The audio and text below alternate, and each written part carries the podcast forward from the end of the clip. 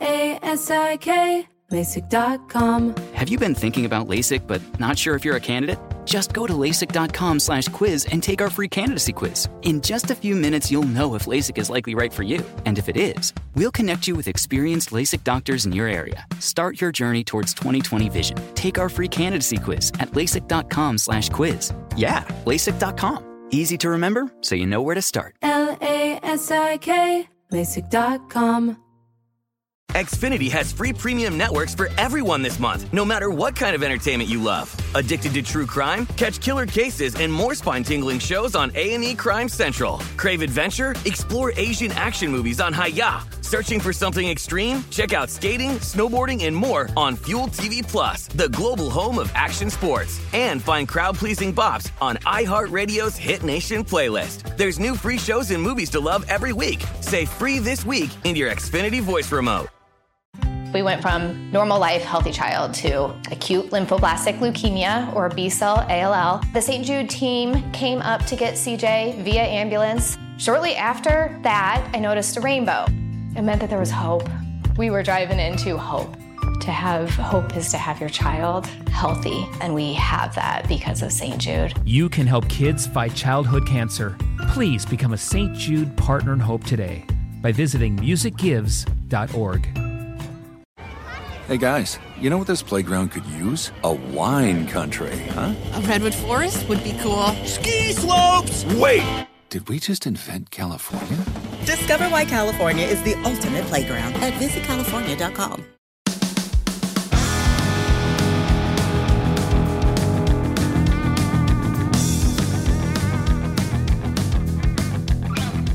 This is Lee Habeeb, and this is Our American Stories. And we tell stories about everything here on this show from the arts to sports, and from business to history, and everything in between, including your stories. Send them to OurAmericanStories.com.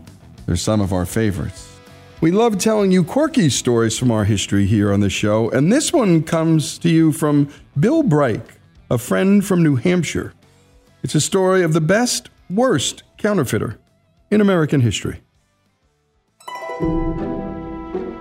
Emerich Juettner, also known as Edward Mueller, who lived near Broadway and West 96th Street in Manhattan, eluded the counterfeiting laws from 1938 to 1948, longer than any other maker of the queer in American history.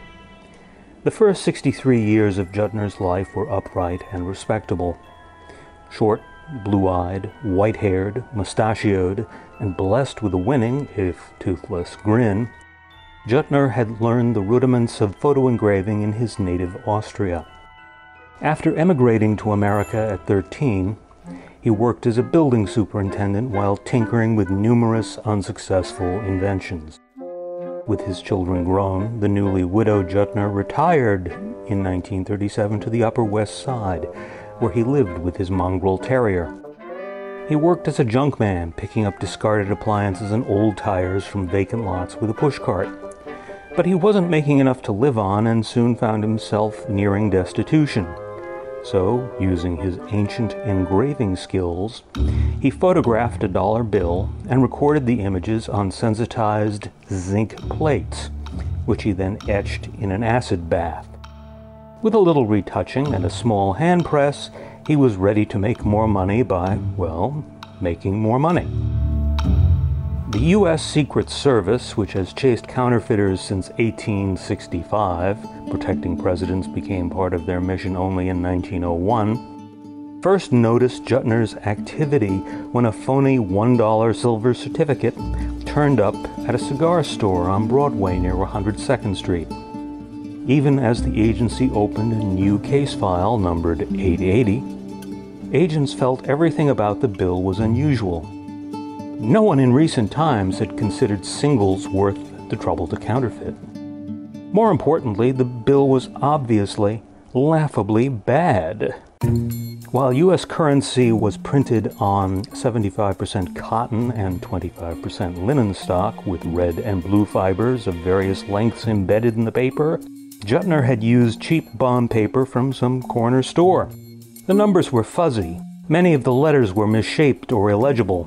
Washington's portrait was, as the Secret Service itself reported, poorly executed. Washington's right shoulder blends with the oval background. The left eye is represented by a black spot. The right eye is almond shaped. But the bogus singles kept turning up. Those that could be traced had been passed to the subway and elevated lines, and newspaper vendors, bartenders, and other small businesses that handled hundreds, if not thousands, of $1 bills daily. Juettner carefully passed his fakes only at busy times, such as rush hour on the subway. A 5 cent fare paid with a phony dollar yielded a 95 cent profit. And as the Secret Service later learned, Juettner never spent a fake in the same store twice and passed only one or two bills a day. By December 1939, File 880 contained some 600 counterfeits. The bills grew worse with time. While touching up the plates, Juettner misspelled the president's name as W A H S I N G T O N. Washington. Nonetheless, he kept passing bogus singles throughout World War II despite successive Treasury publicity campaigns. Apparently, many of those who found themselves holding a Juettner counterfeit kept it as a souvenir instead of turning it over to the government. By 1947, the Secret Service held over 5,000 of Juettner's phony singles. Yet, despite what New Yorker writer S. St. Clair McKelway called a manhunt that exceeded in intensity and scope any other manhunt in the chronicles of counterfeiting. Despite thousands of interviews and hundreds of thousands of flyers, the agency didn't have a clue to his identity. A few weeks before Christmas 1947, Juettner's apartment caught fire. New York's bravest, in extinguishing the blaze, piled the old man's junk in an alley where a sudden snowstorm buried it.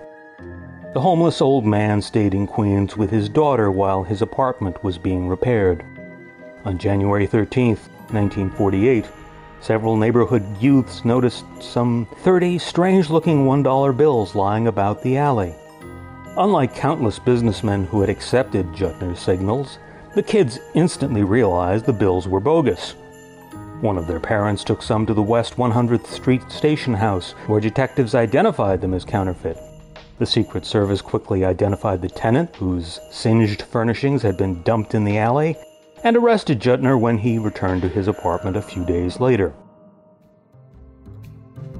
Juettner had succeeded because he passed no more bogus singles than necessary for his survival, only knocking off a few bills whenever he needed food or help paying his $25 monthly rent. Blandly admitting everything, Juettner was sentenced to a year and a day and fined $1. He was released after four months to live with his daughter and her family. After McKelway profiled him in The New Yorker, 20th Century Fox filmed Mr. 880 with Edmund Gwenn, renowned as Kris Kringle in Miracle on 34th Street, in the title role. Juettner made more money from the film than he had as a counterfeiter. And great job on that, Robbie. And thanks to Bill Brike, our friend from New Hampshire, for delivering this story. And my goodness, one dollar at a time, not twenties, not hundreds, dollar at a time. This man had, if anything, great discipline. And what a great story. And we love telling, well, sort of funny stories. I mean, our whole team was laughing at this one. It was quite amusing. Bill Brike, thanks so much again, our friend from New Hampshire. And Emerich Juettner's story, The Best Worst Counterfeiter in American History, here on Our American Stories. Folks, if you love the great American stories we tell and love America like we do, we're asking you to become a part of the Our American Stories family. If you agree that America is a good and great country, please make a donation. A monthly gift of $17.76 is fast becoming a favorite option for supporters.